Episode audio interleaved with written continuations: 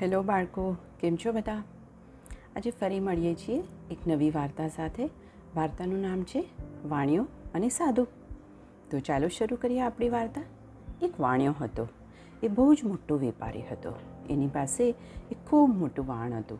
એમાં માલ ભરી અને એ વેપાર કરવા નીકળતો. ખૂબ બધા દેશ દેશાવર ફરતો, માલ વેચતો અને ખૂબ કમાતો. પણ એને લોભ ઘણો હતો.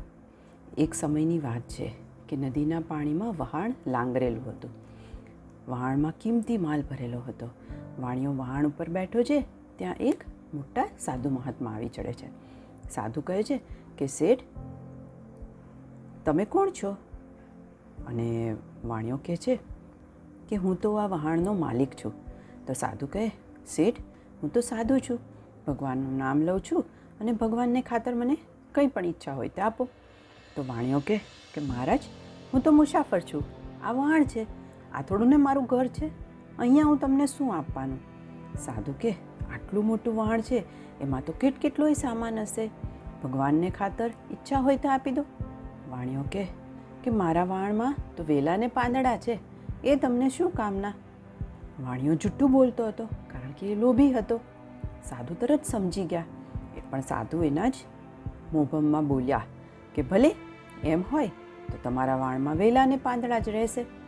એમ કહી અને સાધુ નદી કિનારે નાવા બેઠા. થોડીવાર પછી વાણીઓ વહાણમાં જુએ છે, તો વહાણ પાણી ઉપર ઊંચું થયું છે. અંદર નજર કરે તો કોઈ સામાન જ નહીં, માલ જ નહીં અને માલની જગ્યાએ વેલા અને પાંદડા. વાણીઓ તો ખૂબ રડવા માંડ્યો. દોડીને સાધુ પાસે ગયો અને સાધુની માફી માંગી અને બોલ્યો કે મહારાજ, મને માફ કરો, હું જૂઠું બોલ્યો હતો.